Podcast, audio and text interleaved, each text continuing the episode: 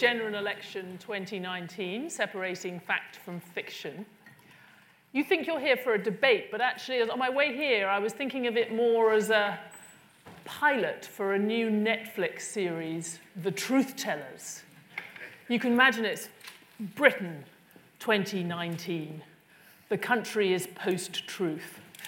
The major parties have fallen into the hands of post truth politicians who reject reality based politics. Their domination of the airwaves is almost complete, except for a committed band of independent think tankers battling for truth, reason, fact based decision making. Well, maybe it wouldn't get um, great funding from Netflix, but I do think if you had such a series, you would have the leading characters would be uh, placed here. We would have these three uh, think tanks. The Institute for Fiscal Studies, led by Paul Johnson, the Institute for Government, led by Bronwen Maddox, and the UK in a changing Europe, led by Anand Menon, uh, have played a massive role already in the truth-telling battle. You're going to get lots of truth-telling this evening. Uh, also, uh, questions from the audience here, but also importantly from, uh, the, from online. I have them all here. There's lots of questions that we already have. Most of them are worth about half an hour's discussion at least, uh, so I apologize in advance for people um, if their questions aren't fully answered, like is there an answer to the social care crisis? Um, but uh, the really exciting news is that this is being broadcast online and will also be on the Stephanomics podcast, which is available whenever you, wherever you get your podcasts. Um, Paul, I think we will have to deal with economics first. You have been battling on the airwaves and everywhere else the last few weeks. People not paying a lot of attention would have heard that they're all spending a lot of money um, but also that there was a really major philosophical argument at the heart of those manifestos. Um, if you step back, you know, can we, can we put, look at, sort of briefly look at where we are in terms of what the parties are suggesting, but I think more importantly, put it into some context? Yeah. Um, well, we certainly got big differences between, uh, between the parties. I think it's worth um, starting actually thinking about the, what's in the manifestos just by saying uh, that everything about the economics and public finances of the next five years is incredibly uncertain. Not that you'd know it from looking at the manifestos, because uh, there are some know, lots of specifics um, in there, or at least specifics in some of them. Uh, but not much acknowledgement of the fact that uh, we don't have much idea actually what's going to happen over the next five years. Whoever wins uh, and whatever happens with Brexit, there's lots of uncertainty around what impact that's going to have on the economy and the public finances. Don't forget, as we often do, there's a big wide world out there, which, um, economically speaking, was doing pretty well until a couple of years, until earlier this year, and we lost out on a lot of that growth. Uh, but it's slowing down. Um, we've got trade wars uh, between China and the US. And even if you ignore all of that, as the OBR are always um, very cheerfully reminding us, um, uh, we get a recession about once every 10 years, and it's about 10 years since the last recession. Uh, so whether we get another one over the next parliament uh, remains to be seen. And if we do, of course, uh, quite a lot of stuff might get blown well off course. What, what are the Conservatives saying? Well, um, in their manifesto, remarkably little, I think it's fair to say, on public finances, spending and tax. I think we said, and I think we'd certainly stand by that, that if this had been a one-year budget, we'd have described it as pretty modest. As a, uh, as, as a program for government, it's really, for five years, there's really remarkably little in it. I mean, to a first approximation, uh, no additional uh, current um, spending. And the biggest tax uh, announcement is that there'll be no change uh, to income tax, national insurance, and VAT rates. Um, there is uh, room for some fairly significant additional investment spending there. Uh, that's all a little unfair to the Conservatives because there is some significant spending increases coming down the line um, as a result of the spending review and the extra money given to the NHS last year. So spending in a couple of years' time will be about 30 billion more than it is today. So in that sense, austerity um, at an end, uh, uh, no further cuts planned, um, and public service spending a little bit higher by 2023 than it was in 2010. Not that that's an awful lot to write home about after more than a decade. Uh, though public service spending outside of health will still be way down on where it was in 2010, 15% lower by 2023 on those plans than it was in 2010. Uh, so some real increases, but in a sense, those were all pre-announced, and there's very little additional um, in the manifesto. Uh, you take all of that at face value, and you get the deficit, the debt, um, pretty steady uh, roughly where they are, which is pretty much what you might think of most of the Conservative manifesto bar Brexit, which is steady as she goes, um, not much change. Of course, uh, risks around what would happen as a result of no deal, um, if that's where we end up in a year's time. Uh, so I think, you know, lots of questions there. Would we really have a government doing as little as is in that manifesto? And I think the answer is probably not. So what would actually happen? Uh, I think lots, uh, a lot uh, unknowns. Labour couldn't be much more different. Um, uh, the scale of the tax and spending plans, uh, it, it's hard to overstate. They really are extremely big. Um, so just to throw some big numbers at you, um, current spending uh, increases 80 billion a year. This is on top of the 30 odd billion already uh, coming through. Uh, investment spending an, an extra 55 billion a year on average over a parliament. That's doubling government investment spending. Tax increases of 80 billion a year.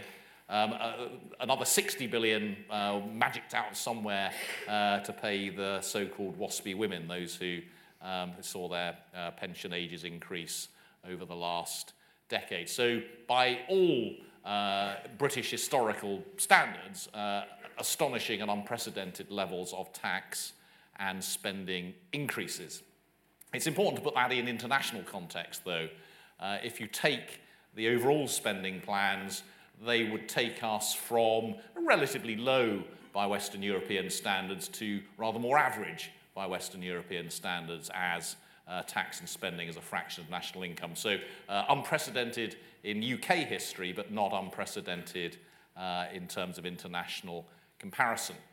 Um, on, the, on those spending uh, plans, um, where's all that money going?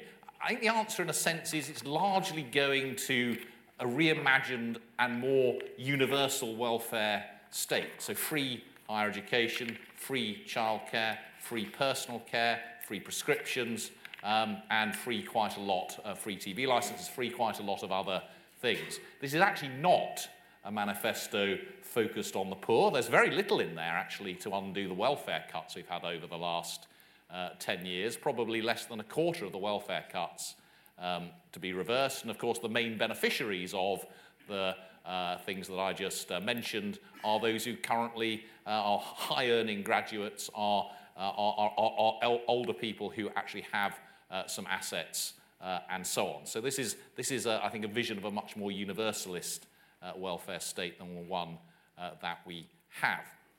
Um, on, the tax, on the tax side, supposedly 80 billion of tax rises. You'll have heard the, the mantra that this is all uh, on, the, uh, on the top 5% uh, and on companies. Of course, that's not true. Um, uh, you can't raise 80 billion pounds in tax and only affect 5% of people. Uh, two reasons for that. First, um, there are specific and actually very sensible tax proposals in there which would directly affect many more uh, than the top 5%. So really uh, way overdue changes to the taxation of dividends and capital gains, uh, which affects many uh, people, uh, self-employed people, owners of small businesses who are not necessarily terribly well off, getting rid of the um, rather silly marriage tax allowance, uh, which only affects people on relatively uh, modest income. So that's one reason it's going to affect more than the top 5%. The other reason, of course, is if, as Labour say they want to do, they want to almost double uh, the burden of corporation tax, that in the end gets paid by people, uh, shareholders, in other words, savers, workers, or consumers. No one else can uh, pay that. And uh, I think the, the, the, the last thing to say about the tax plans is that whilst you can raise significant amounts in the way that they describe, I'm extremely skeptical of the idea that you could raise a full 80 billion a year in the way they describe. That's a, a more than 10% increase in the amount of tax uh, that we raise at the moment. No other, I, I, talked about other countries which have tax and spending um, as a fraction of national income close to the level Labour, Labour are proposing. Not one of them uh, does it in the way that Labour are proposing on the tax side. They all um, have broader based um, taxes. But actually, I think, you know, despite those big differences uh, between Labour and Conservatives on their tax and spending plans, I think there's one thing in common, which is actually we don't really know what they would do. Uh, because it's not, I think, plausible that within a single parliament, Labour could do all of the things that I've just described and uh, nationalise water, power, broadband, uh, Royal Mail, and bring in their inclusive uh, share uh, ownership scheme, and, as I say, double, uh, double investment spending and all of the other things uh, that they're describing. So there's a list, an aspiration, uh, which might be achievable um, over a couple of decades, but certainly isn't achievable over a couple of years. So I think actually with both Labour and Conservatives, one's left with a lot of uncertainty about what actually uh, they would do um, in, uh, in, their time, uh, in their time in government. Where would, uh, where would Labour's plans leave us in terms of um, the public finances? Well, um, on, their own, on, on their own figures, um, borrowing would uh, something like double um, uh, to about 4% of national income. The debt would, national debt would be rising, and that's all assuming uh, that the economy continued to grow as currently, uh, currently projected. But I think the big, I mean, the big story here is a huge increase in the role, scope, and scale of the state, not just in terms of its tax and spending, but in terms of nationalisation, which would take more than 5% of private business assets into the, uh, into the public sector. A minimum wage, actually, uh, which would directly set from Whitehall the wages of a quarter of private sector workers, so high as it's set uh, relative to the sorts of wages that people earn. So a dramatically different view of the role of the state compared with, uh, compared with, the, uh, compared with the Conservatives uh, and a big change from where we've um, ever been. Um, finally, and I, will say something about the Liberal, uh, the Liberal Democrats, um, too, too often perhaps forgotten in these uh, discussions. The Liberal Democrat manifesto, as is often the case, sits somewhere between uh, Labour and Conservatives. I think had the Liberal Democrats come forward this, with that manifesto in 2015, we'd be describing it as a really quite radical uh, set of changes. Of course, set, set against where Labour is, it looks less, uh, it looks less dramatic today.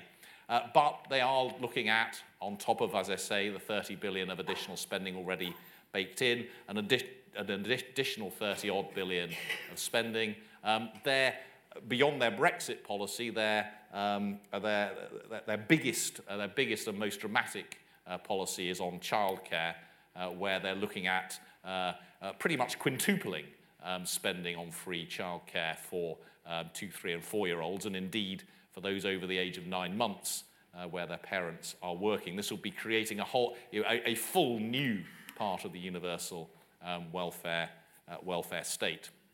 Uh, they've got uh, also some significant tax rises, of which, again, the most uh, uh, obvious or high profile is a broad based penny on all rates of income tax, which you guarantee really would raise you the 8 billion that they say uh, that they say it would, it would raise you. Interestingly, the Lib Dems are the most fiscally conservative um, of the three parties. If you look at everything that they've promised, they would have lower levels of uh, debt and deficit than the two main parties, to the extent, as I say, that one can take uh, what they say seriously. But let me, um, let, let, let, let me end by returning to what I said at the beginning, uh, which is that there is a huge amount of uncertainty around all of this. There's a huge amount of uncertainty about where the economy would be and therefore what the public finances would do. Um, but particularly, I think there's an enormous amount of uncertainty about what either Labour or Conservative would do in, uh, in, in, in power. Because I think, on the one hand, uh, there isn't a Parliament's worth um, of, uh, of, of, of action in the Conservative manifesto, and there's far too much in the Labour manifesto for it to be remotely plausible that they could do all of that in one parliament. So I think the real, uh, the real question for both is what would your actual priorities be um, if, you were, uh, if you did have the, the, the reins of government? Thank you. Thank you, Paul. I'm going to follow up on one thing um, because I think it might be helpful to people. You know, for those of us who've listened to you over the last 10 years or so, Um, every budget, certainly in the austerity years, which are now over apparently, um, you would be you were always using a certain amount of hyperbole about this is the greatest cuts to public services since when uh, we are now back to the level of the size of the state. I just wonder when you talk about unprecedented increases in spending and taxes, that's certainly true for a single year, if, although you cast doubt on whether they could ever do it in a year. Um, but is our perspective being a little skewed by the fact, by the sheer extent of the cuts we've seen over the previous 10 years, or the, the squeeze, at least in certain parts of government? Or is this genuinely, if you were looking from a, a 50-year perspective, you would still say that this was an extraordinary change?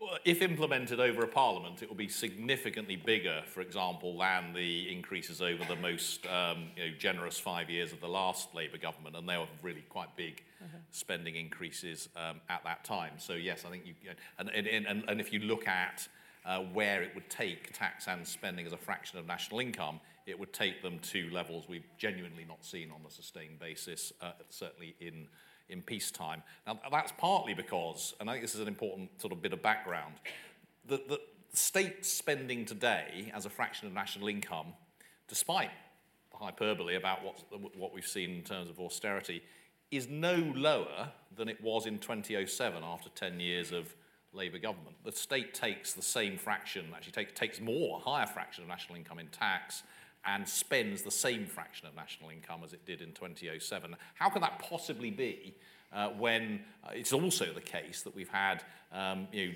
significant real spending cuts since 2010?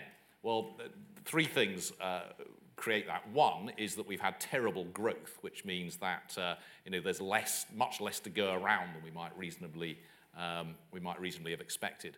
Secondly, uh, obviously the state grew very dramatically as a fraction of national income between 2008 and 2010 because national income fell so much and um, spending rose to, to some extent, offset the effects of the uh, recession. But probably most importantly in the long run, because spending on health is something like 25% higher uh, than it was a, a, decade ago, despite the fact the health service feels like it you know, doesn't feel like it's got lots uh, of money. All of that additional money for health uh, has meant less money uh, for, everything, uh, for everything else. So the shape of the state has changed very substantially over that period. I think one of the most dramatic facts is that if you look at public service spending, um, back in the year 2000, about a quarter of public service spending, uh, current public service spending went on health. It's now about 40%. And that is a big change over time. And that's why, that's one of the reasons why everything else has felt so squeezed. And I remember people from IFS showing the, the exponential line showing exactly that right at the beginning of the process, saying we will, when we get to the end, it'll be 40%, and of course you were. Some predictions turn out to be right. um, Bronwen Maddox, we, your, uh, the Institute has done some fantastic stuff almost daily on uh, the public services piece um, of election debates. I mean, it does strike me that although we talk about, we've talked about the sort of big macro numbers, actually what's striking about this election is not the, not the, the macro debates that we've tended to focus on in the past, but actually real disagreements about the microeconomic level about the, the basic principles for policy. Absolutely. Let me say two general things um, about this election and then dig into some of the detail and pick up on these points that Stephanie and Paul are raising. And the first is that this is a real battle of ideas. We've had something of a consensus for 30, 40 years about how to run government, no matter whether Labour or Conservatives um, have been leading that government. And, and, it's about driving for more efficient use of public spending, uh, bringing in some of the techniques from the private sector, like targets and a certain sort of managerialism. But you've, you've had a broad consensus there, and, that, and the government was there to work with uh, the private sector, uh, and the boundary might go back and, and forth a bit, but the techniques for doing all that would, would, would, would get better uh, and better. And this is, um, and certainly the challenge from Labour in this election is something very different. Uh, they don't see it that way, and they have gone to great length, great length in their manifesto to spell out just how differently they, they, they see things. And while we can talk about the individual policies, I think we have to capture as well that this is really a different worldview about how government works, as well as the size of the state. And the second thing, picking up on, on a uh, point that Paul made, is that they have promised too much. Um, the Conservatives have promised too much with Brexit, uh, their big idea, if you like, their, their manifesto is not entirely devoid of things because that sits there right in the middle. Um, and yet, what they've promised in terms of um, getting that done and the timescale on which they've promised to do it, and the fact that their objective depends on the European Union, not just on the European Union, but on the uh, unanimous approval by 27 different European countries, makes that extraordinarily hard. That's them. Labour has, to its credit, uh, spent obviously a great deal of time and many, many pages in spelling out in detail what it intends to do. Um, the sheer volume of this is hard to capture. Well, Paul and um, many others have captured the amount in, uh, with a pound sign in front, and that is pretty eye-watering for a start. Uh, an extra 83 billion year of, uh, uh within uh, by, by 2023 of public spending before getting on to the WASPI Women Pension Pledge. But um, the sheer bureaucratic volume of what they tr try to do, I think we, we need to remind ourselves of. It um, take them years, possibly, simply to create the three new departments they want. Things that are in there almost as, an aside, like abolish universal credit, to be enormously disruptive and take a couple of, uh, couple of governments to do. And I'm not sure they'd be well advised to do it. And that's before getting on to some of the big planks of what they want to do, like renationalisation and so on. So, you know, they've got enough in there for many, many governments. And this question of prioritisation, I think, would be particularly forceful direct, directed at them. Let me just pick up on some of the details. Uh, on public services, and thank you, you know, we've done a lot of, of, of work on, uh, on this. Uh, and after the spending squeeze started in, in 2010, we, we found that there was a lot of improvement in efficiency in many public services and then standards started to drop. Even in some of those, such as education, that were comparatively shielded in the beginning, um, you have seen a drop in performance uh, by some definition of that. Um, the question is what these manifestos mean now. The Conservative one would broadly, in our view, keep pace with demand. It would, it would maintain things. Uh, it doesn't offer enough money for improving uh, standards. Uh, Labour does, but just um, absolutely touching on the point that, that Stephanie rightly raised, uh, where does all this go? You, it, this is an old problem. You've had um, demand for health and the cost of health growing at two or three times um, the, the rate of GDP, even when GDP was in a sprightlier form than it's been at the, at the moment. And something had to give.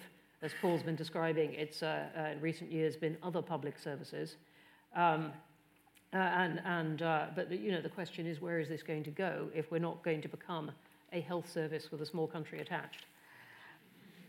Um, and something of the same painful uh, truth is visible at local government, where the commitment to fund social care uh, is really squeezing out other local services. And you've got a nasty democratic problem building up there that people think they pay their local taxes for things like libraries and parks that everyone enjoys. And in fact, more and more of that money is going to things that only part of the borough or uh, council area will enjoy, which, which is social care. Um, and that, that, that, that is building up. On ownership, which matters a great deal to Labour, um, we can see from this manifesto, Labour has really set out, it believes that it matters uh, who owns things. It matters that if the government uh, owns things, it matters if workers own things. And it is clearly after a transfer of power um, uh, through this uh, ownership.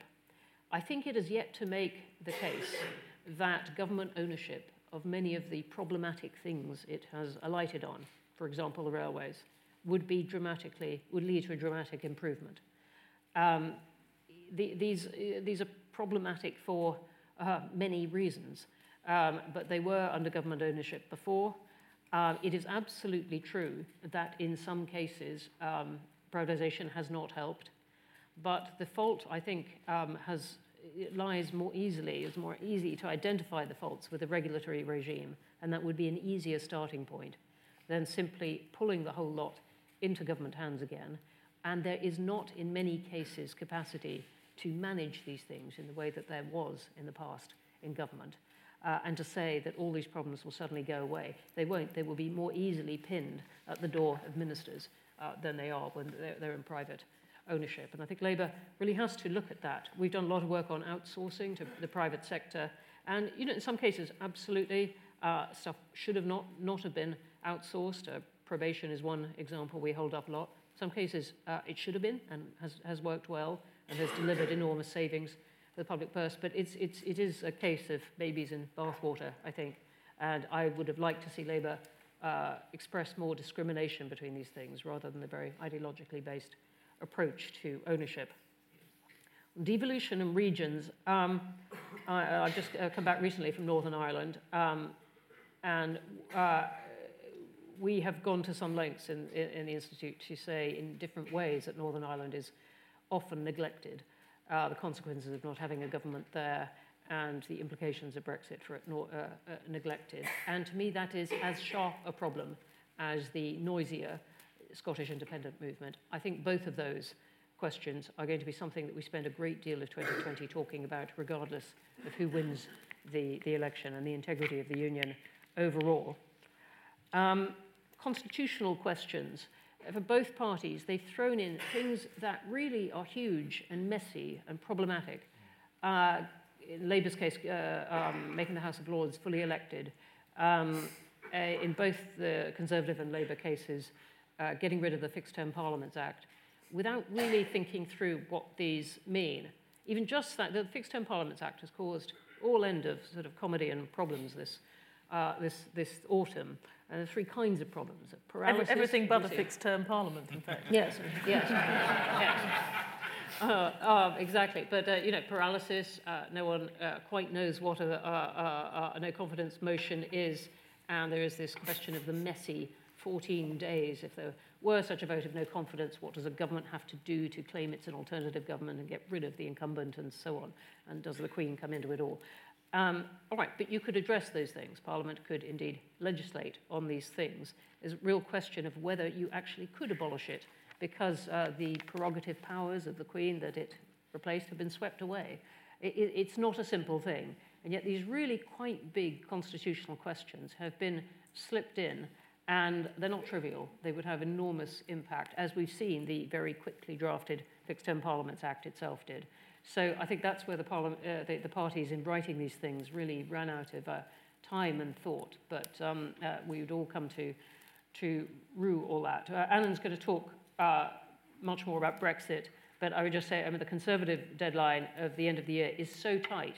Uh, the EU preparing uh, so uh, thoroughly already for those negotiations, and you only have to scatter in a few words like fish and Gibraltar to make the whole thing very complicated and difficult for any UK government, UK government to accept that there is a real possibility, if we have a Conservative government here, that uh, we have another no deal cliffhanger.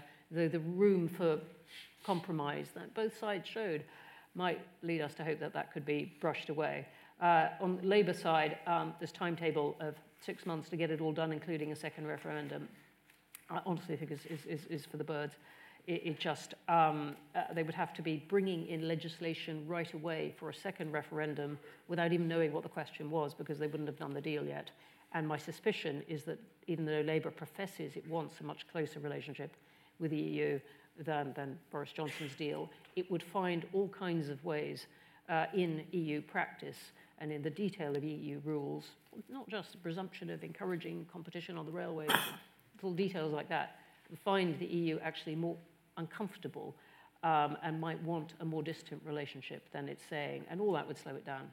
So I think they've been unrealistic, both of them, in different ways on this. And I'll just come back to that point of the battle of ideas.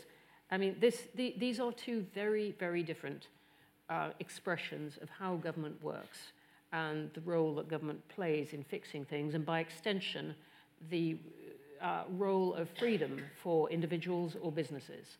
Uh, it is a battle about liberalism in, in, a way.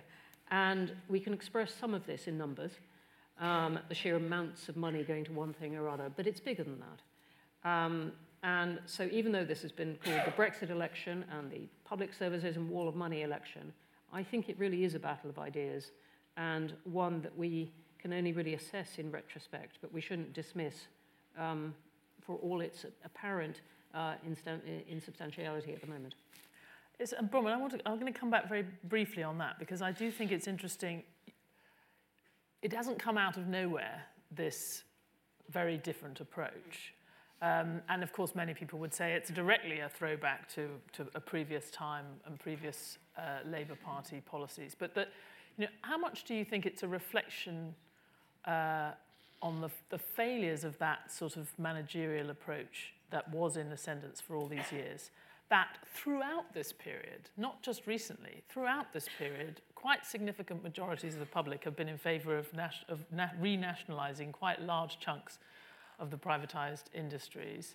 Um, and uh, certainly younger people also have a perception that things have, that, that managerial model certainly didn't change enough in response to the financial crisis. I was struck, there was a very good uh, Business Week piece about trying to explain to the Business Week audience and the Bloomberg audience this week how Corbyn had sort of got so far, and uh, particularly about um, you know, how radical he was, but also how particularly younger people uh, supported him. And it says they not only have zero problem with his desire for an activist state, they see it as the sole remedy for a system that's still forcing average people to pay for the sins of the financial industry and the crash. I mean, there is a bit of, you know, some of this is, is because there was a failure to change. I think that's exactly right. And I think it's, it's, it's older than the financial crisis yes. itself. Um, and I think some of the privatizations, you know, worked partly. Um, you can argue, it's not very popular, that the railways were even worse before uh, and carried many fewer people. Um, and, and, that BT has, um, in, in, a lumbering way, you know, improved itself, uh, and so on. Uh, and I think that is right. But the regulators also, to my mind, have struggled with a very difficult job, not just of price regulation, but um, uh, sometimes of, of, of, content regulation in the case of, of Ofcom, They've got, they've got very, very difficult jobs, and there is not a great deal of support, rightly, in my view, for kind of unelected technocrats uh, presiding over these things that really affect people's household bills and so on. So I think a lot of the challenge is right. And when you come to the generational imbalances, um, we can have this, there'll be a whole seminar just on this, which I'm sure Stephanie would be very expert on, but what the responses to the financial crisis did in terms of the uh, exacerbating the problems in the housing market and exacerbating uh, stocks of wealth um, for some, some parts of the population. Um, easily caricatured, but, but there is enormous sting in that for um, the generational divide. And I think politicians have been very, very slow to recognize that and to address some of the particular problems, for example, the housing, uh, the, the housing market. Um, and so these things have built up. But state uh, whether state ownership is actually a remedy for all of these, I think is an entirely separate argument, and one that I think Labour has, has really uh, yet to make the case for, let alone to win. Uh, Anand Menon, um, Bronwen said this was supposed to be the Brexit election. It is striking that it has not been as dominated by Brexit as we might have expected. And I guess some people would take that as an example, as a sign of these other real debates being quite important to people. I guess the other, the other reason might be that people just don't, are fed up with talking about Brexit and don't know who to believe because, as Bronwyn says, there is so much unreality uh, on both sides on this topic. What do you think? Well, and, and yet at the same time, people have very strong feelings about Brexit that mean that, you know, if you look at the survey evidence, far more people in the British Social Attitudes uh, poll, a, a survey that's taken, are now very interested in politics than was ever the case before. Uh, we can expect, I think, pretty high turnout, not just because people are motivated, but because we have a new register, so we're counting fewer dead people now, so the proportion is going to be higher, naturally. Uh, uh, so, so I think people are motivated uh, by Brexit. I mean, the problem is, I think, there are, there are the prospectors, as, as, as Bronwen hinted at this, uh, that they're being offered uh, aren't altogether straightforward or necessarily honest. On, on the point about, and I'll, I'll come on to the manifestos in a minute, but on the point about whether or not this is a Brexit election, I suppose the proof of the pudding is going to be in the eating. Now, 2017 was meant to be a Brexit election, but if you dig into the numbers, then actually social class, as ever, was the primary driver of how people voted, with wrinkles. And we all know the wrinkles. You know, you had to say things you never thought you'd say, like, you know, the Tories win Stoke or Labour win Kensington. So there was a Brexit impact, but it was quite limited. And what we don't know this time, and I'll come back to this in a minute because it matters, is whether or not new Brexit coalitions will take shape, whether in particular the Tories come to power on the back of a Brexit coalition that might win the majority, but might actually make it very, very hard for them to govern. Uh, because creating a set of economic policies for that Brexit coalition is going to be challenging, to say the least. But on the manifestos, if I start with Labour, I mean, the Labour offer is on the surface quite simple. We're going to go to Brussels, we're going to renegotiate the deal, we're going to come back, we're going to have a referendum, and as Bronwyn says, that'll take us six months, and then we'll move on to other things. Now, there are holes in this, I mean, not least in the fact that it's far from clear what Jeremy Corbyn is going to ask for in Brussels. There are some wonderfully ambiguous phrases in the manifesto. Joint UK EU trade deals is one such phrase. Uh, If by joint the Labour Party mean the EU will negotiate them and we will have to apply them, then I think the EU could probably live with that. If by joint the Labour Party means we're going to get a real say over them, I suspect Brussels might turn around and say, actually, no. So that's one issue where there's going to be a little bit of ambiguity. And the other is on the notion of alignment with the single market. What Labour don't say is how much. So you can align with the single, you could, you could claim that Mrs May's deal involved alignment with the single market. You could equally say that Norway aligns with the single market, but between the two there is a gulf.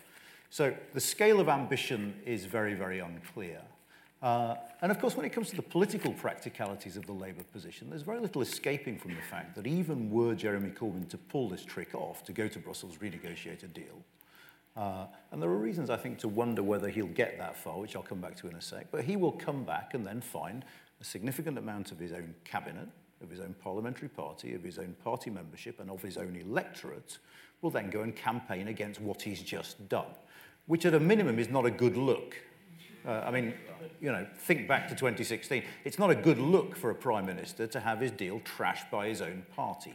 So there's, there's instability inherent in that uh, anyway. So, you know, there, there, there, are, there are issues around what, what, what Labour is offering. I, I personally think it'll be very, very hard for a minority Labour government, because that is the only sort of Labour government we're going to have, to get the necessary legislation through Parliament.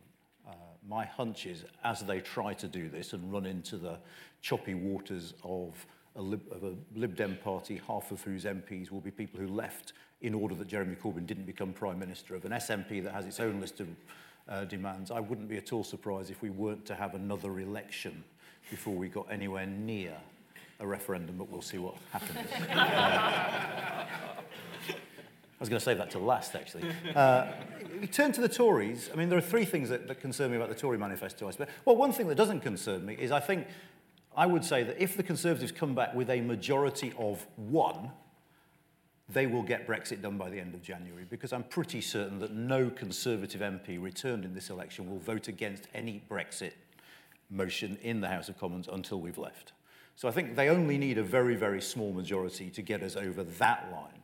Then, going back to one of the things I said earlier, if you imagine a Tory party in Parliament that involves not just traditional Tory MPs, but, you know, a Tory MP for, I can hardly say this out loud, a Tory MP for Wakefield, for Bolsover, for West Bromwich, for Walsall, all those people, once they've been elected and got over the sort of warm glow, will be thinking, hang on a sec, the Prime Minister's plan for Brexit is to make our economic relationship with the European Union so thin that a significant number of my constituents might lose their jobs before I'm up for re-election.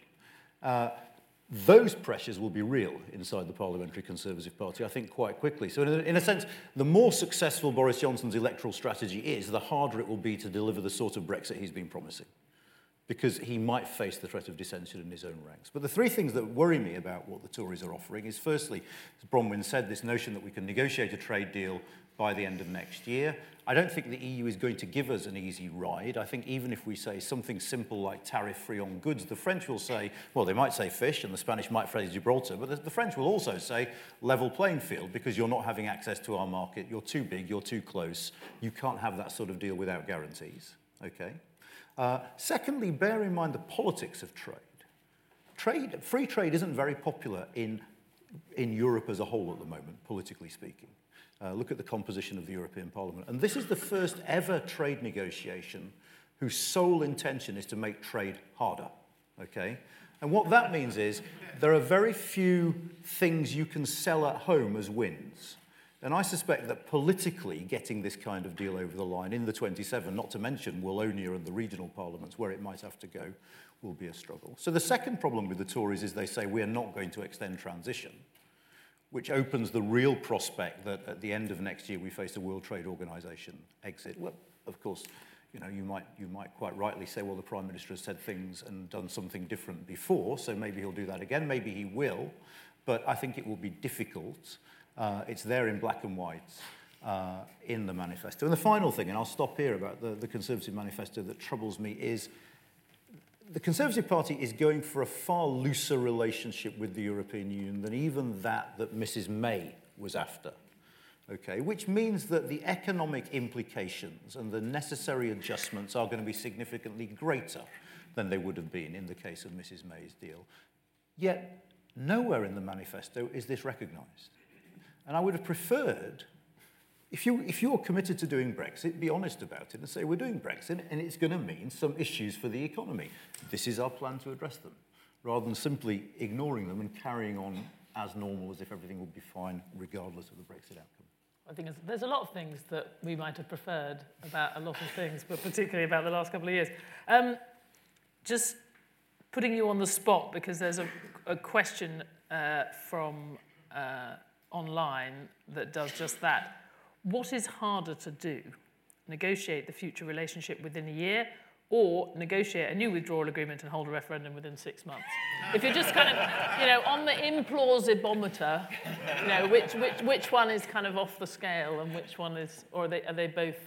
Well, they're not, neither's easy. uh, the trade, I mean, the, remember, it's not just a trade deal. It depends on the scale of our ambitions. I mean, one striking omission from the Tory manifesto is any mention at all of security cooperation with the European Union and let issues around military cooperation, around data sharing for police collaboration are incredibly important.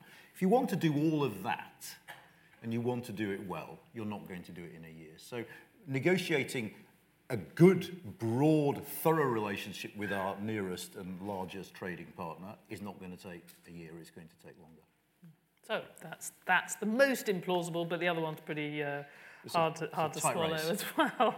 Um, I've been looking through, I have been paying attention, um, but I'm also looking through all the many, many questions, some of which came in before. Um, uh, before we started talking, others are trying to prove that they are watching by noticing that Paul Johnson's wearing red socks. Um, uh, Is that a question? But, yeah, Paul Johnson but, always wears red socks. Well, there you go. Actually, they, they make that comment as well. Um, it's your mum. It, there's quite a few about what the impact's going to be of all these policies going to be on productivity, because that is something that many of us have talked about, indeed, wanted politicians to focus on over the last few years. And it struck me that there's a kind of broader thing about growth. You know, you see, I see a lot of the investment banks and independent economists' analysis of different economic scenarios after, after the election. And it's quite striking that they all they can't really get around the fact that growth is, they ex would expect the economy to be larger and growth to be faster under the Labour Party because they are inputting the fiscal policies, the stimulus of the next few years. They're also looking at, at the very least, their assumption is either that you might not have Brexit after a second referendum or that you would have um, at least a softer form of Brexit.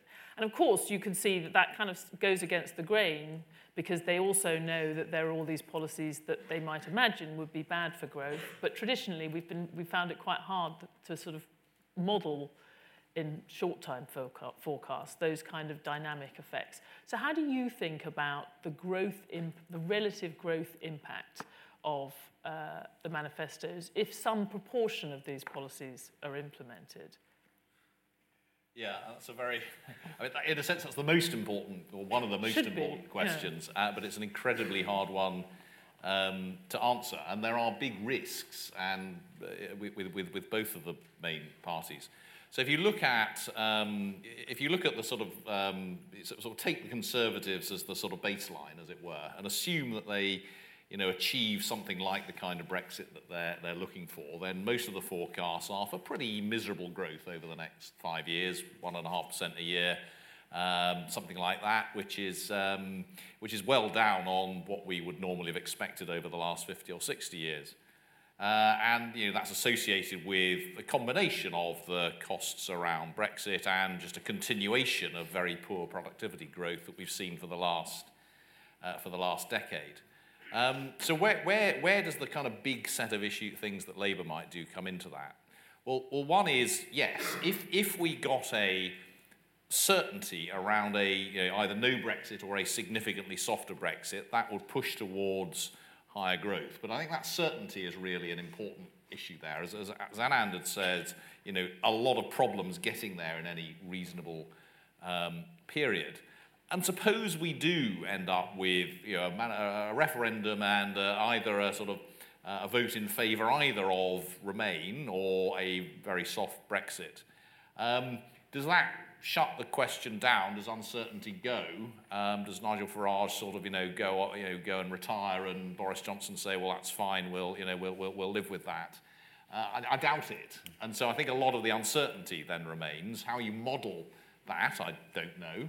Um, second, uh, second sort of positive thing that you would certainly hope to see over the long run from the Labour manifesto is a significant increase in investment spending. These economic models straightforwardly will run that through, there'll be a multiplier, and that will result in uh, more growth than if you hadn't had that um, investment. That growth um, probably dissipates um, over time. I mean, there's significantly looser policy. I mean, there's yeah, a lot spending. Exactly. Yeah. So, uh, and then and the, the, the, issue then is that you, you, you probably do get some uh, greater growth in the short run.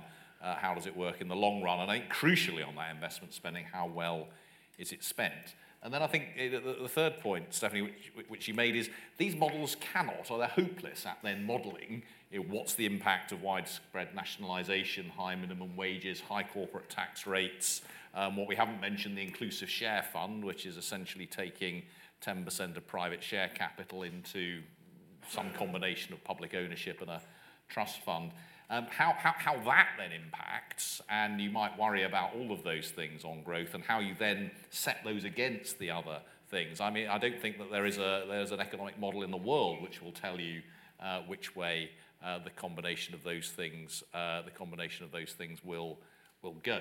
So I think, you know, we, we certainly have a risk under both of the main parties that some of the things that might be positive for growth are offset by some things that may, may be negative uh, for growth. So, you know, is that between it kind of dealing with the fundamental underlying problems? Well, in one sense, as we've discussed, you know, what Labour has is a, just a different view of how the world works and should work, um, uh, which, you know, is at least designed um, to address some of these uh, problems and would certainly increase equity, but whether it would mm. increase um, uh, efficiency, I think, is open to question. And the Conservatives, again, I mean, there's just not very much in there um, on the positive or negative side from Brexit or anything else in terms of how they think that could really drive productivity. Well, uh, although, as Bronwen said, it is a massive economic policy sitting in the middle of the, the manifesto, but not the details, as Alan said, not actually discussed. I mean, there's a parallel in the sense we don't know what the long-term consequences would be of the, the shift of labour policies, the micro shift.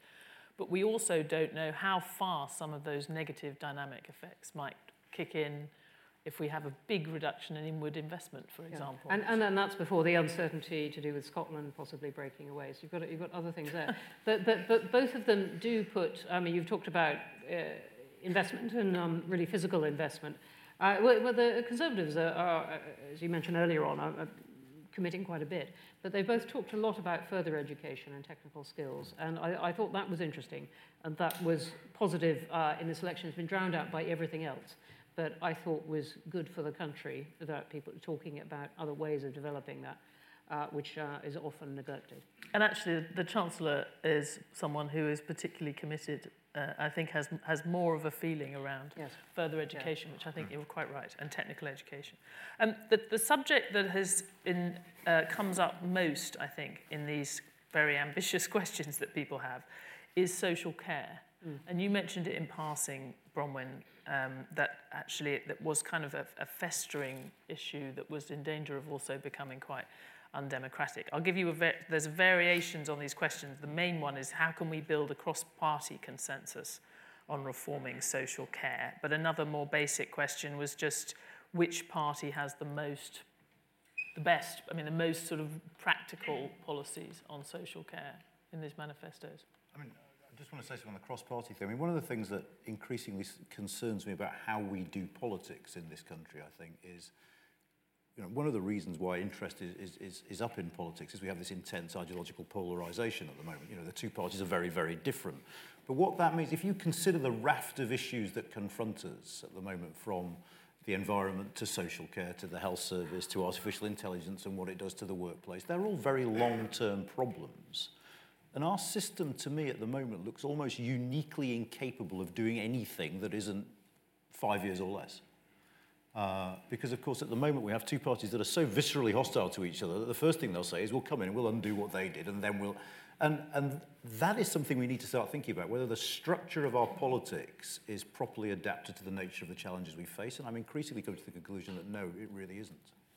You can construct things like parliamentary commissions to try and uh, you know, uh, work with a, um, you know, get a, a cross-party consensus, but you can't get one if one isn't there.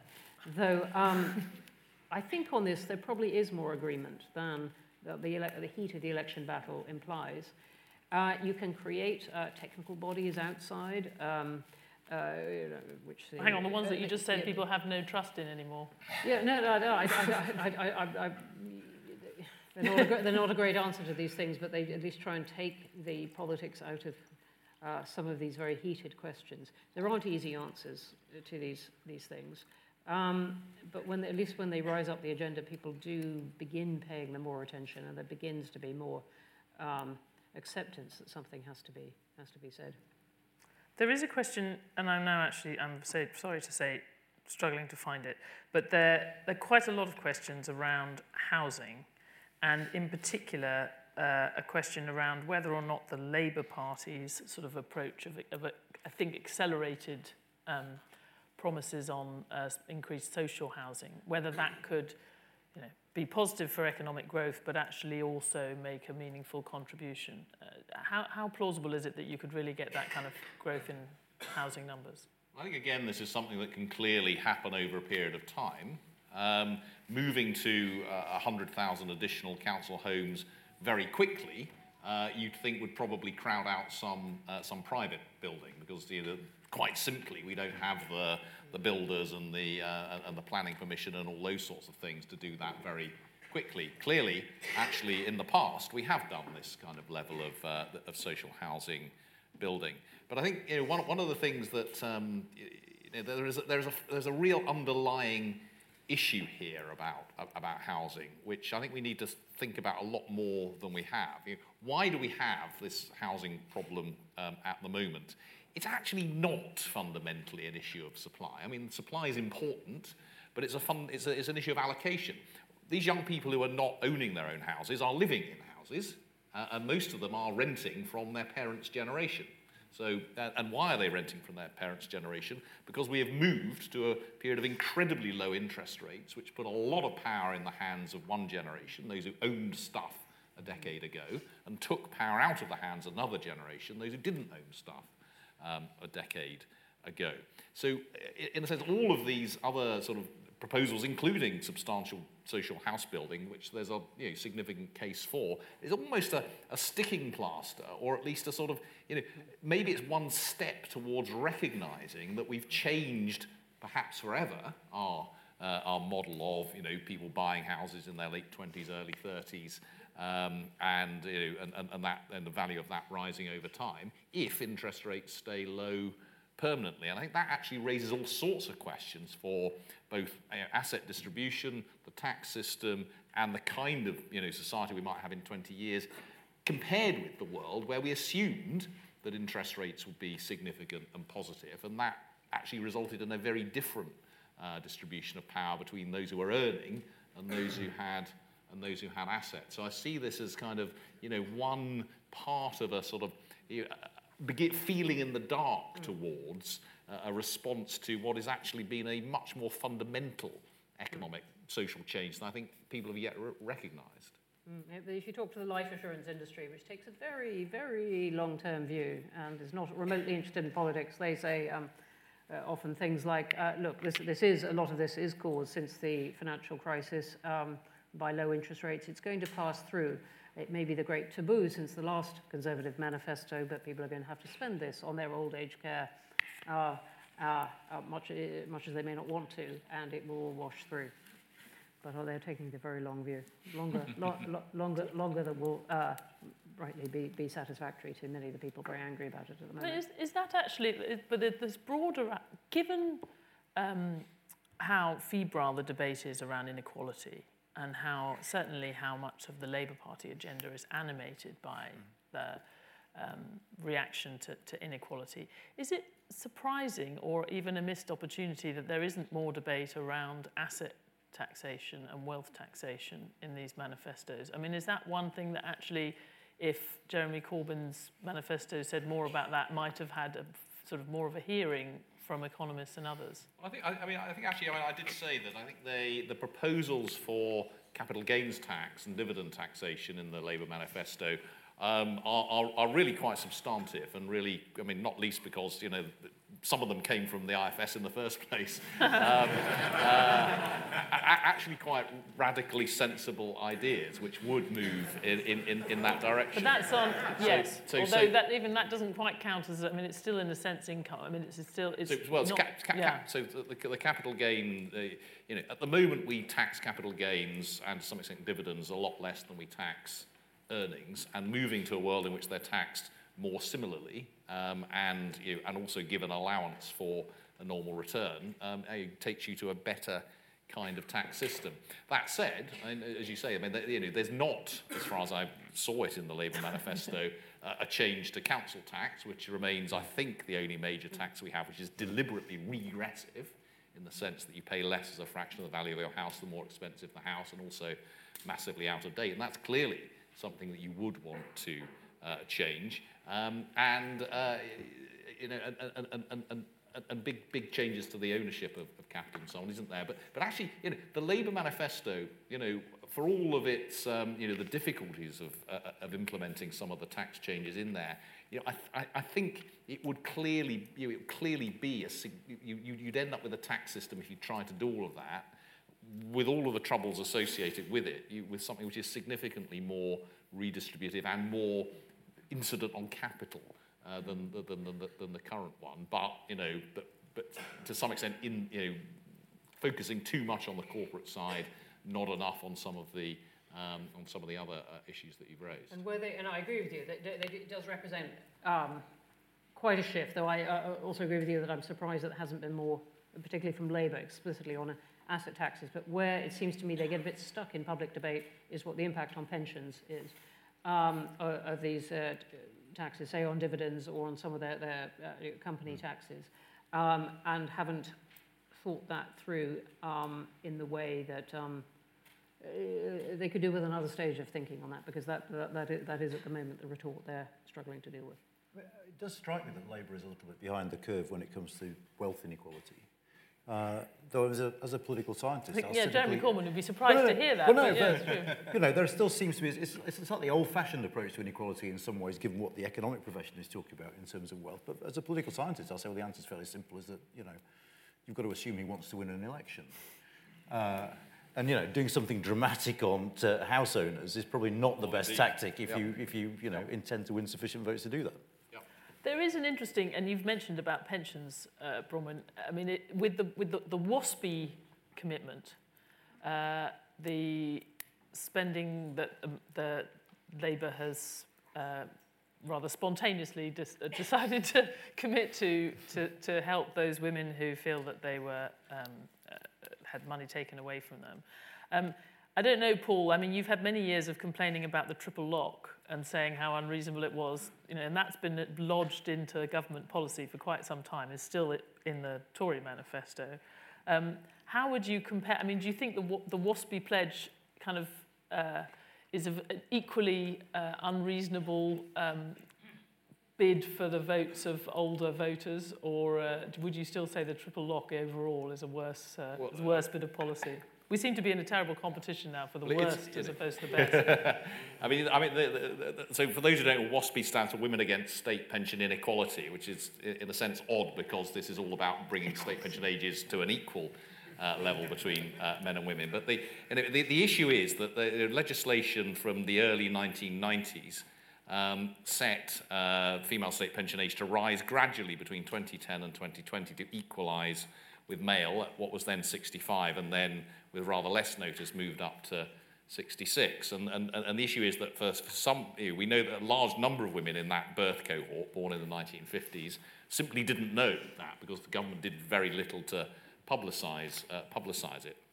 What Labour is proposing is that essentially there's close to, on average, full compensation. So uh, people will be almost treated as if their pension age um, hadn't risen over that period. That's not, that's not an exact description of what they're doing, but there's significant um, uh, so compensation for, for that group coming to a pretty whopping 58 billion uh, pounds, um, which over a parliament is far more, for example, than Labour is uh, proposing uh, to pay to the much, much bigger and much, much poorer group of working age people who have had benefit cuts um, under the, over, the last, over the last parliament. So it really is a, a transfer to what is actually on average, and I stress on average, a relatively well-off part of the population who in principle um, had 15 years uh, of notice of this change in their pension age. And I guess the thing that worries me most about this is if, if you can't, if you feel you have to, you know, close to fully compensate for something like that, then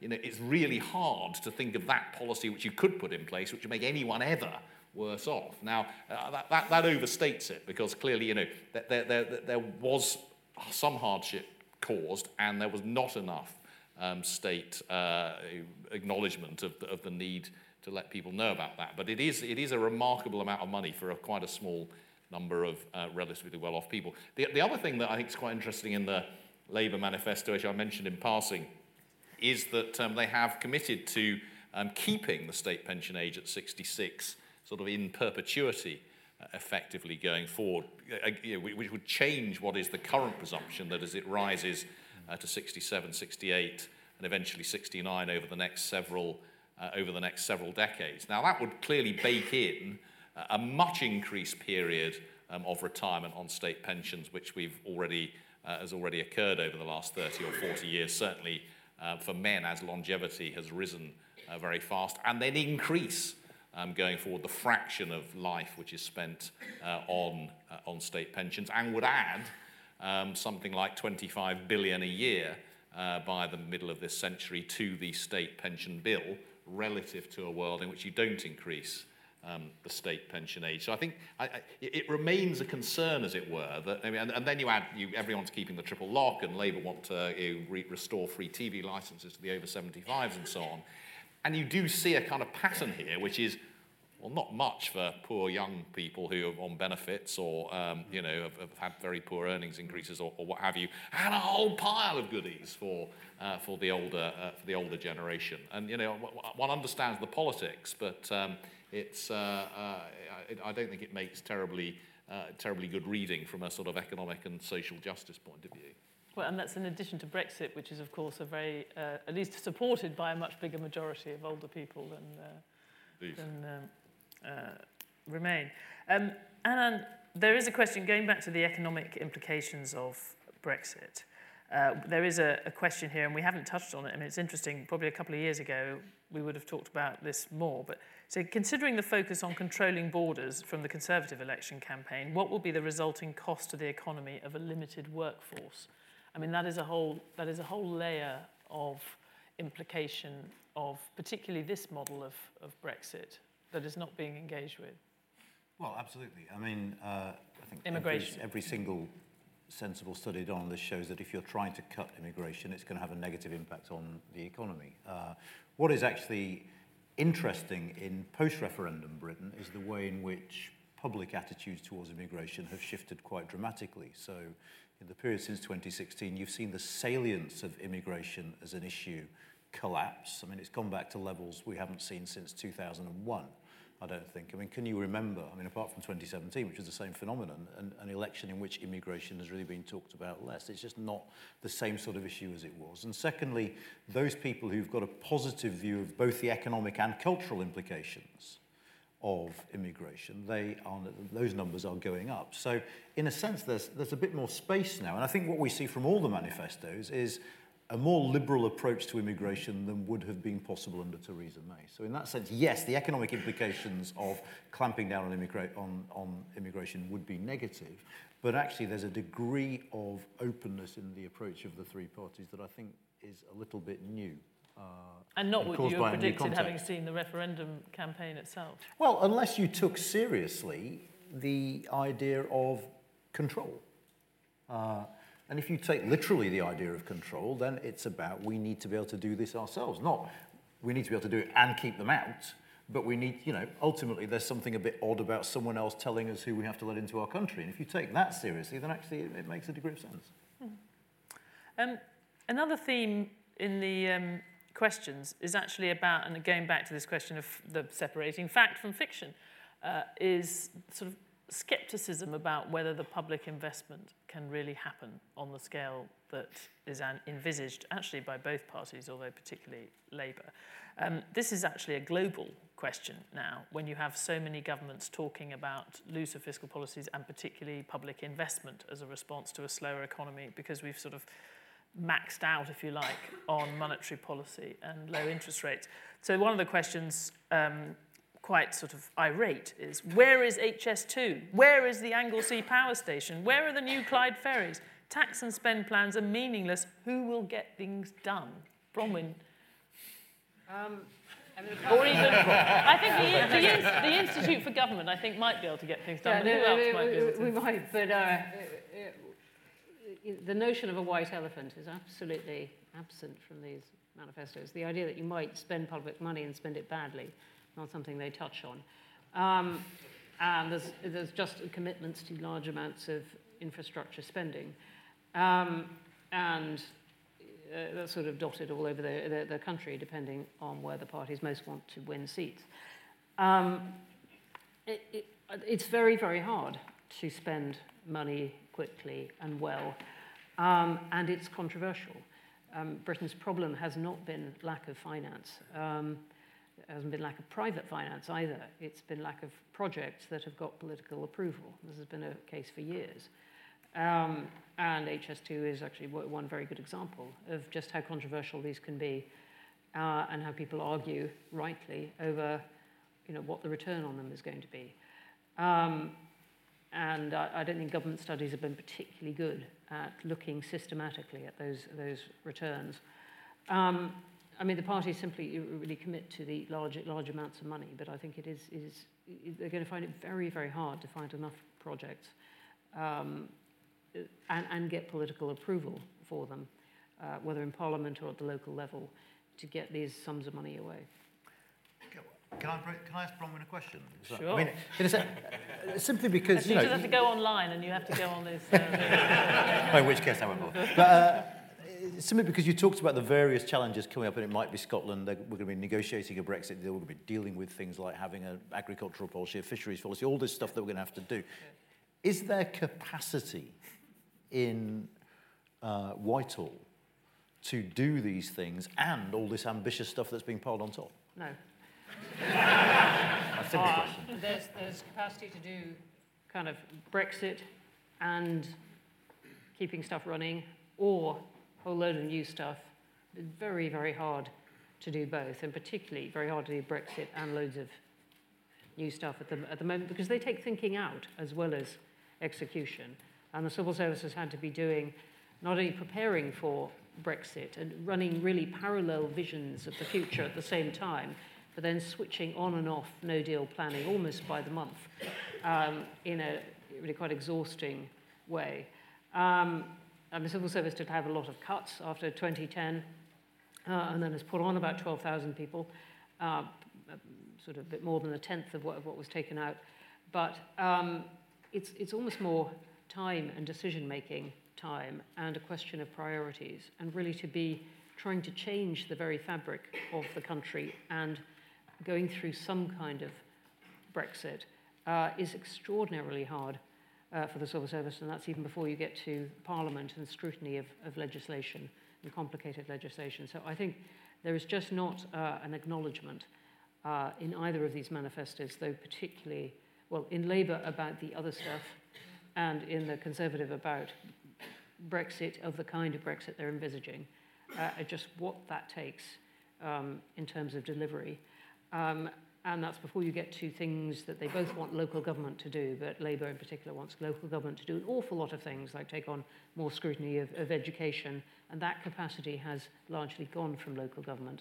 Um, uh, and it can't just simply be wished back uh, with, a, with, a, with an election victory. So um, no is the quick answer. It, can't do, it doesn't mean it can't do nothing, but priorities really matter. And we spend a lot of private work with ministers uh, of whatever party um, uh, on, on how to be a minister. And it's a job that comes at people like no other. They may have been doing something completely different before, and then suddenly this they, get the great promotion from Downing Street. They have to work out where the department is, go find it, uh, and, then, and then try and set up a private office in, and start doing things. And everyone knows that they're supposed to have three priorities, but it's funny how often that turns out to be 10, um, because that's what comes out of the manifesto. And I think the prioritization, uh, it sounds prissy and sort of school mistressy, actually, it's, it's sort of um, essential uh, and incredibly hard and has to be thrashed out with the party leadership as well because there just isn't the capacity to do all this. There's a question which actually, well, it kind of goes on from that, but in the, more in the, the Brexit direction, which is how realistic is the PM's approach for Singapore on Thames, with corporate tax remaining at 19% and an industry calling for close alignment with EU standards?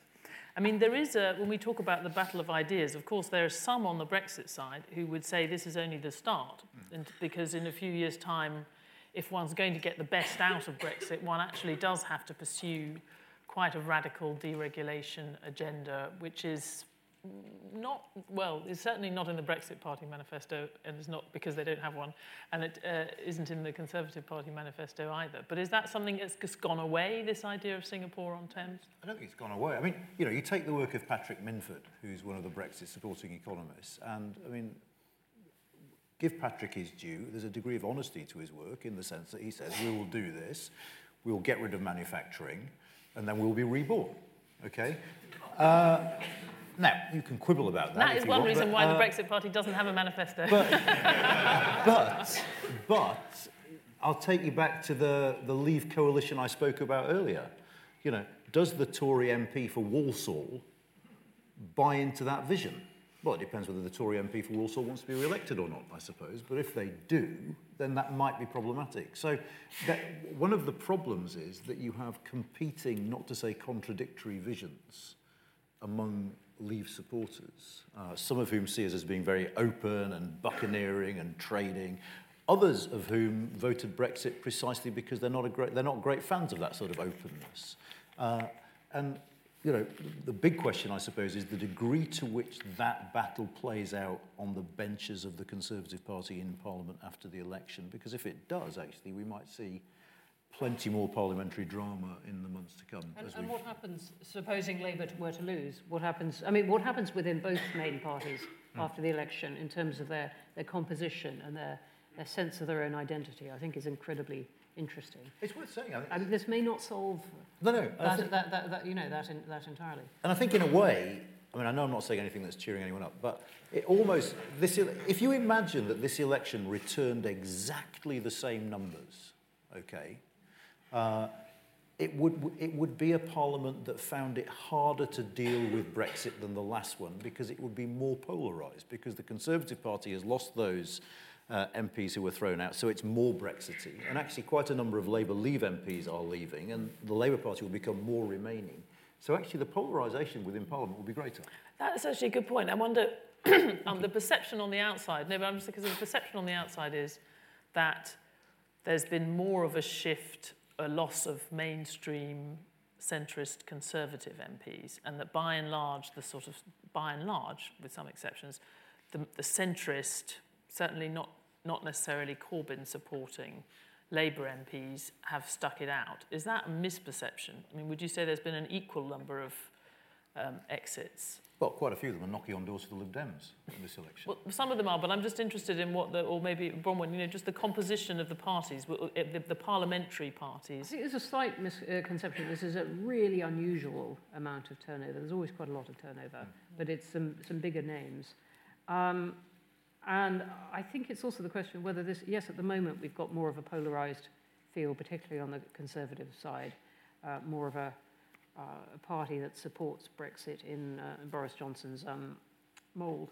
But there's a real question, um, as Anand was saying earlier, of whether, whether these new affiliations stick and whether the seats stick with them, whether some seats that may go Conservative this time in the Midlands and North uh, stick that way, or whether people feel that they're still Labour, for example, but they're voting Conservative this time to get Brexit done and then they revert. We won't know all that um, really for some time. And so I don't think, for example, if the Conservatives do, do make all the gains that they've been hoping, um, that they can bank all those as a done deal forever. Those people are now theirs. It's very much to play for in exactly the way we're describing in, in, in, future elections. So I think we, we, we, we still end up with really quite a febrile um, political makeup of, of, of Parliament. Um, the Lib Dems, of course, are the only ones suggesting a change in the, in the voting system uh, to something other than first past the post. But um, I think that it, while neither main party is going to suggest that, it to me is one of the questions that is very much in play because of all this, because the voting system is pushing people. We can hear this in the pollsters and in the uh, anecdotes from the doorstep. It's pushing people uh, towards one or the other of the main parties, saying anything else is a vote wasted. People are treating it as a very binary election, but that isn't really where the country is. This is a big, complicated country with people with a lot of different views, and I, I don't know. I would be surprised if we don't re-examine that sometime in the coming years. But if there's another clear majority, it's not going to be in the near future. Hmm. Um, there's quite a few questions around climate change and environmental policies. I mean, it is one of those things. Of the many things that we could have been focused on as a country the last few years, that's certainly one of them. You know, that they, we might look back and say this was a time in which the world, in a sense, grappled with the urgency of the climate crisis in a way that it hadn't previously, albeit rather late. Um, and that there was a meaningful, we're certainly seeing it in Europe now, quite a meaningful move um, in the direction of whatever it might be, Green New Deal or sort of fundamentally different approaches. Um, is that is it a sort of missed moment? You know, should there have should there be more fundamental things on the environment, a more a more fundamental kind of re-gearing of policy um, built into these manifestos? I mean, obviously there is. You know, the Lib Dems have and the Green Party has been quite uh, vociferous in the campaign. But is that is it a big omission? Well, there's a fair, there's a fair bit there. Um, there's not always an enormous amount of, of, of detail, uh, but you know the a large part, a very large part of Labour's suggested investment programme is precisely for um, green energy and insulation and all those kinds of things. Conservatives don't have much in the way of proposals, but they are, I think, genuinely signed up to the 2050 um, net zero. But there's a real challenge there about actually making it happen. But I think, I think two bits of context are really important here. The first is um, that actually, you know, as a country, we've done quite a lot over the last 30 years. I, something like 40% reduction in greenhouse gas emissions since 1990, and some of that's because we've exported it and we're importing stuff, uh, but a lot of it's because you know we stopped burning coal and we've um, and, and, we've got a large fraction of our electricity coming from green sources. Um, so so there's a, there is a genuinely a partly good story to tell, but I think even where the parties are saying we'll do a whole load of stuff going forward, and we will need to do a lot to get to net zero I don't think they're being terribly honest about the fact that this will really start to affect people. So up till now, you know, we've, most of this has happened through electricity, and the electricity that comes out your plug is exactly the same electricity as it always was. It's just been produced in a different way. Um, but if we're going to get to net zero, we're going to have to have electric cars. I mean, all new cars by the early 2030s will need to be electric. Well, we can probably cope with that, but then you need the whole electric um, charging infrastructure. Um, we're going to have to get rid of all of our gas central heating. We're either going to have to replace it with hydrogen central heating, which will require massive amounts of electricity to produce the hydrogen, or we'll have to have heat pumps, which is, which is actually quite disruptive in, in, in housing. And, you know, getting solid insulation, it can be quite um, disruptive. Um, the, the, the, the, Climate Change Committee, on which I'm a member, is also looking at you know, lifestyle changes, transport changes, changes in the way that uh, the, land, uh, the land is used. Uh, making, you know, you, you probably have to make flying more expensive as the Lib Dems are, um, are proposing. All of these things are the sorts of things that you have to do if we're going to get to net zero. All of the parties are committed to net zero, and some of them have talked about big investment, but none of them have really talked, I think, about the behavioural change and the impact, the real impact it will have on our lives, which we have to do if we're going to, mm. going to achieve that. So in a way, there is this remarkable consensus and, about net zero. I mean, there is a silly, in my view, debates about, you know, what exactly is the right year. That's not the point. If we get there by 2050, we'll have done brilliantly and we will have spent hundreds of billions doing it and we will have disrupted people's lives. And it's that bit um, that we're not having a proper, I mean, proper not, debate there about. There is not a plan at the moment for how to, how, how to get there. Uh, I think that's absolutely right. I find myself distracted by your idea of different kinds of electricity coming out of the plug, though. you're, not, you're, not, sitting in the Faraday theatre. the, the IFS reinvents electricity, uh, rediscovers. Uh, anyway. There is a lot, though. I mean, it, it's interesting. You know, we've had this conversation about uh, fiscal stimulus and people, and also the challenges of ramping up public investment. Um, of course, you know, there is a lot, there's a big prize waiting, and you can see European politicians looking for it, um, to, for the environmentalist, stimulatory public investment, which is also, by the way, going to be progressive, because of course that's also a question mark. You know, when you've just, as France attempted to do, just increase the price of petrol, uh, you can have quite um, inequitable regressive effects. So is this one area, when you talk about giving people money to insulate their homes or to help them in some kind of transition to more energy efficiency, is that an area where plausibly you could ramp up spending quite a lot and it could be quite stimulative and progressive? You, I mean, you, you, you can do it, and actually, I mean, investment in insulation and so on has dropped off a lot over the last decade because of changes in the way that that's, uh, that's funded. Now, what isn't progressive and what's difficult is increasing the price that you pay for, um, for, for, energy, uh, which would happen under a sort of more serious carbon tax. Although one of the hidden things that has happened is that the price per unit electricity has risen as a result of green uh, policies reasonably significantly over the last um, decade, but actually um, uh, efficiency has increased quite a lot so that average bills haven't gone up uh, in the same way. But, but because that, you know, that price is impacted on the electricity cost, there's nothing on gas. There's no carbon tax on gas. There's no, um, indeed, there's no, v- there's a very low rate of VAT um, on, on energy. So the consumer in that sense has been protected. One of the, uh, you know, very soon after the Conservative manifesto came out, the Prime Minister said, oh, and you know, by the way, of course, we're not going to increase uh, petrol duties um, uh, which have been frozen, uh, haven't gone up in line with um, even prices for the last decade. Uh, you know, if you're taking if you're taking seriously a sort of uh, you know a, a green economy, you know the last thing you should be doing is cutting um, in real terms tax on, on, petrol and diesel, which we have done to a remarkably high degree over the last decade. But as you say, the, um, the French experience explains very clearly why, uh, why that's happened. It is, a, it is, a, it is very um, very unpopular. So again, you need to be doing these things in pretty careful ways.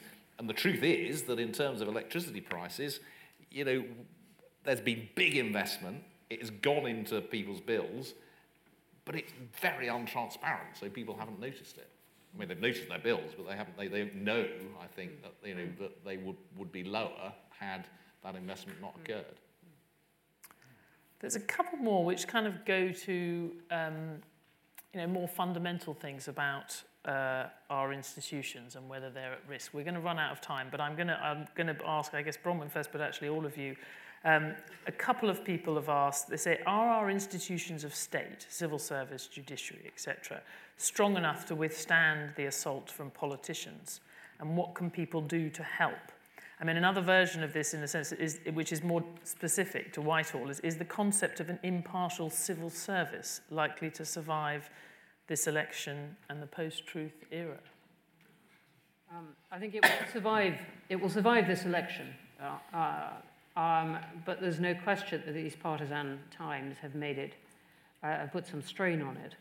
Um, greatest strain during the uh, Theresa May period when there wasn't a clear political direction and the civil service was having to describe the future or the course of Brexit, if you like, uh, knowing that whatever they described, however neutrally, it was going to intensely displease one side or the other, um, whether that's the Treasury or, or others. Um, you do hear uh, increasingly sort of suspicion uh, from uh, politicians of whether the civil service would really do what they want when getting in. I think that's unfair. Uh, civil service has, has performed, I mean, extraordinary changes of course at, at different governments' request um, repeatedly over the, the decades we've been discussing. Um, Although that suspicion yeah. is a very old one. I mean, one was also, also had yeah. it in the 60s and yep. the 80s. Yeah. Yep. Um, I, I, I think, and I think it's, it, it's uh, unfair as well over all that period. Um, and civil servants really go to great lengths to try to do what governments want. In fact, I think you could say that yes, minister is accurate in every respect except the central one. Um, uh, and that civil servants much more often um, try very, very hard to make a minister's possibly unworkable ideas work um, than actually say no minister. Um, and, and, and, you know, for, for good reasons. So I, I, I have some confidence in that. What was the, the, the judiciary and so on? Well, the judiciary have shown, um, uh, certainly the Supreme Court, that they can uh, wade in and indeed define their role as having a say on the Constitution uh, in a way that, um, uh, that, that, that, so they had some, some bite.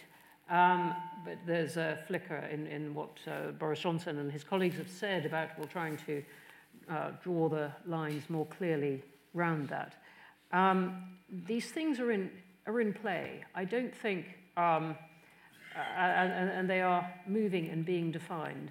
And a degree of that is healthy, but there is a degree of that also that it can be very destabilizing. And I think uh, we can get in a very dangerous place if um, we have to settle too many of these demarcations of power too quickly.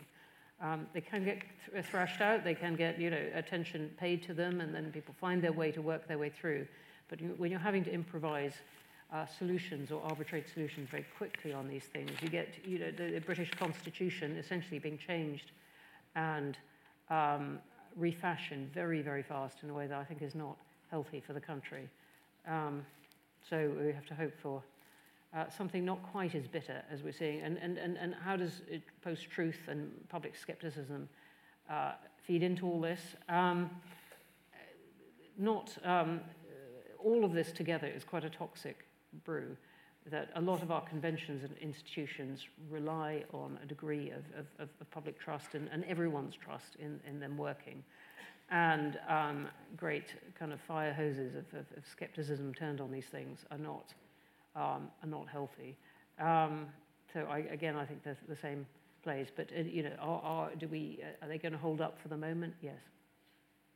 I'd say several things. I mean, firstly, actually, levels of public trust are quite reassuring. Uh, I remember looking at the time of the Supreme Court judgment at the figures on trust in the judiciary, and it was up, I think, near 80% or something. There are obviously challenges to our institutions. Uh, there's the challenge of a sort of thinly disguised ambition among some around the Prime Minister to politicise the civil service. Uh, there's the horrible way in which individual civil servants were singled out and named by politicians that I thought was shameful. Uh, there is the fact that, you know, at least, and I say at least because I think it's more, but just to be polite, let's say at least three of the parties in this election are running on what you could call populist platforms. So we have a prime minister running on a platform of the people versus the parliament that failed them. You have a Labour Party running on the platform of us versus the establishment that rips you off. And you have Nigel Farage. Uh, and, you know, that is a danger to our institutions in the sense that, you know, this sort of populism isn't all that healthy. But I still, I'm still one of those people that thinks we're in the middle of what is a political rather than a constitutional crisis as yet. And I think this gets resolved when we get a majority government.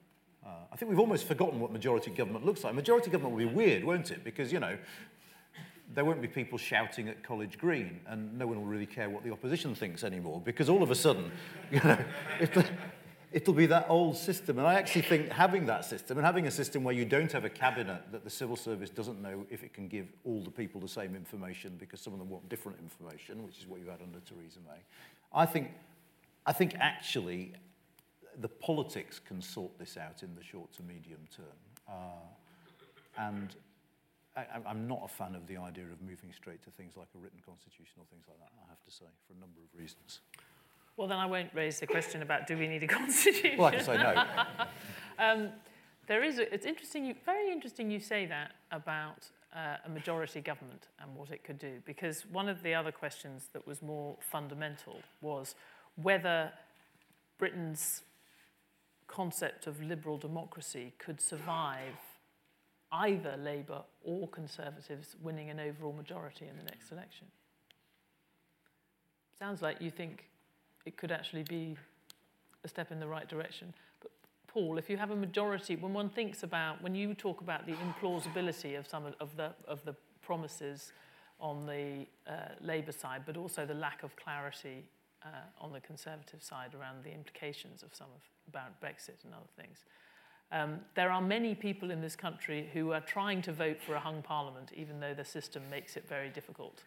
Um, without putting you too much on the spot, um, do you, th- or all of you actually, do you fundamentally think we would be in a better or worse place with another round of hung parliament, or whatever the outcome, we'd be better with a majority parliament? I think that's not actually asking you to choose either side. It's about, choo- it's about choosing a, um, whether you want clarity or something in the middle.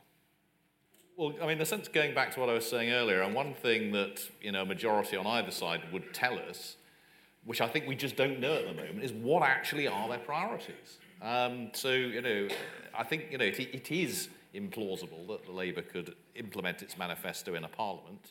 It is not implausible that it could put us on a path towards implementing it over two or three parliaments and make big changes within one.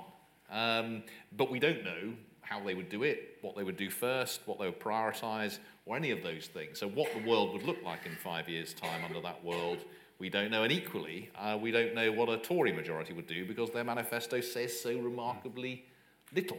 So, I mean, at, at least a majority would, um, would, would tell us what one side actually wanted, presumably, um, and what its, uh, what its actual priorities were. Either, either one winning a majority would clearly you know, if, if Labour won a majority, we'd be a very different country in five years' time to the country we would be if the Conservatives um, won a majority. But I think it also asks the question about what, what is then the impact on the next election. And going back to what Anand was saying, I mean, if the Conservatives win a majority by winning a bunch of these seats in the Midlands um, and the North, um, and the economy doesn't look too hot in five years' time because of a particularly hard Brexit or, or what have you, you can imagine that we swing one way this time and then swing very dramatically the other way next time. And the same may also be true of, of, of, of Labour towards, um, towards Conservatives. So I suppose one of the risks, as it were, of majority on either side is you get lots of change, which we don't know which direction it will be in exactly or where it will be this time. And then the next parliament just undoes it all again because of this kind of, uh, because of this polarisation in where, uh, in where the parties are. So I think the, you know, the, uh, going back to what Bronwen was saying, our electoral system and you know, in a sense the within party democracy, which I think is actually kind of you know driving this polarization within yeah. the electoral system that we have. I mean, you could imagine bigger swings parliament to parliament if we get majorities at each in each case, which itself could be, I suppose, destabilising. Uh, although the system doesn't work very well without majority government, and Parliament, uh, all kinds of conventions uh, about Parliament don't work very well, I'm not sure that British people will feel that if we do have this swinging around, that they are very well represented by these majorities getting in alternately. And Brexit has proved a very you know, good case of that, of the narrow losing minority not feeling that their views are represented and possibly some of those who voted um, leave not feeling that Boris Johnson's version of leave represents them either. And I think going to your question, Stephanie, about you know, is our version of liberal democracy going to hold up? Um, I'm not sure without a change in the voting system that people are going to feel represented by this in the way that they would like to. And is that potentially accelerated by having, an, having another unclear result? I think it's happening anyway. I think both a majority that charges for something that much of the country doesn't want, or a hung parliament that just makes everyone feel oh, we can't stand any more of this, um, uh, can, can, can do it. But a hung parliament would at least force the question of whether a change in the voting system was necessary. Thank, I'm going to, well, Okay, uh, no worries. I, because it's, that is such a nice, clear ending and we have run out of time, um, I will uh, leave it there. We have had clarity, we've had rigour, we have, even if you looked very carefully, had crumbs of optimism here and there. Whether, whether I come away with a reason to have a spring in my step as I approach the polling station in a little over a week's time, I'm not sure. Um, but thank you very much to the truth tellers, Paul Johnson, Bronwen Maddox, and Anand Menon.